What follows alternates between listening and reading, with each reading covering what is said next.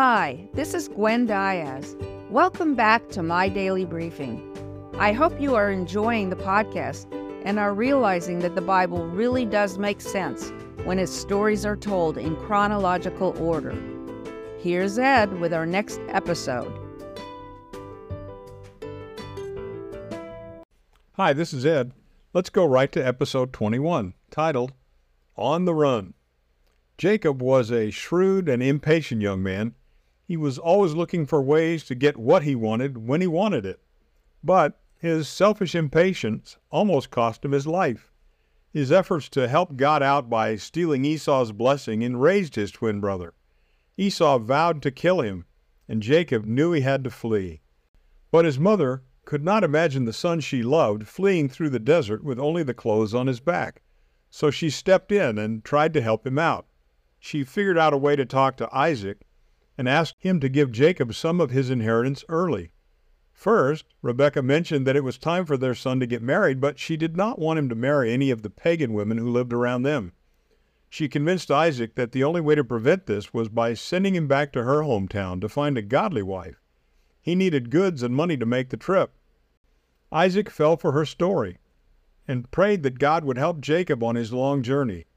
Then, since he could not revoke it, he repeated the blessing that had originally been meant for Esau and sent Jacob along his way. However, instead of becoming the family leader, which was the most important position that had been granted in the blessing, Jacob now became a fugitive. When Esau discovered that Jacob had left home and that Isaac had blessed him again on his way out the door, he was filled with rage.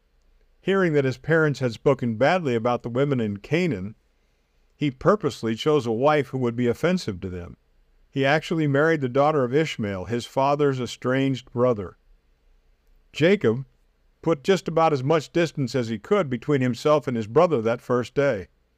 Exhausted physically and emotionally, he finally laid down to sleep. And while he was sleeping, he had a dream. In the dream, there was a ladder reaching from heaven to earth with angels climbing up and down. God spoke to Jacob from the top of the ladder, and he made the same three promises he had made to Abraham years before. First, this would become Jacob's land. Second, he would have many descendants. And third, through him, through Jacob, everyone on earth would now be blessed. God also promised to stay with Jacob and protect him and then one day bring him back to this promised land. When he woke up, Jacob realized that he had just had a rendezvous with God. Despite all the wrongs he had done, God still loved him and had amazing plans for Jacob's life. So he turned the stone he had slept on into a memorial and worshiped God. He called the place Bethel, meaning house of God. Jacob then made a deal with God.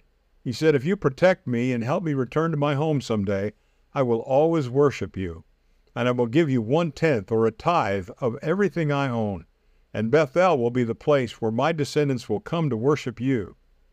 Even though he never seemed to outgrow his craftiness, Jacob was forever changed by this encounter at Bethel. The memorial stone he set up reminded everyone what God had done in his life. Think about it. Have you ever had an encounter with God, an experience that you know He arranged just for you? If so, find a tangible way to acknowledge and remember it. You might record it in a notebook or in the back of your Bible, or you can start your own rock collection like Jacob did with dates and experiences written on them. Memorializing our encounters with God helps us remember His love. Communion does that. It is a special memorial that we often use to remind us of what Jesus did for us on the cross. In 1 Corinthians 11:23, Paul says, "I received from the Lord what I also passed on to you. The Lord Jesus, on the night he was betrayed, took bread, and when he had given thanks, he broke it, and said, This is my body, which is for you. Do this in remembrance of me. In the same way, after supper, Jesus took the cup, saying to his disciples, This cup is the new covenant in my blood. Do this whenever you drink it, in remembrance of me. For whenever you eat this bread and drink this cup, you proclaim the Lord's death until he comes. Now go and have a great day.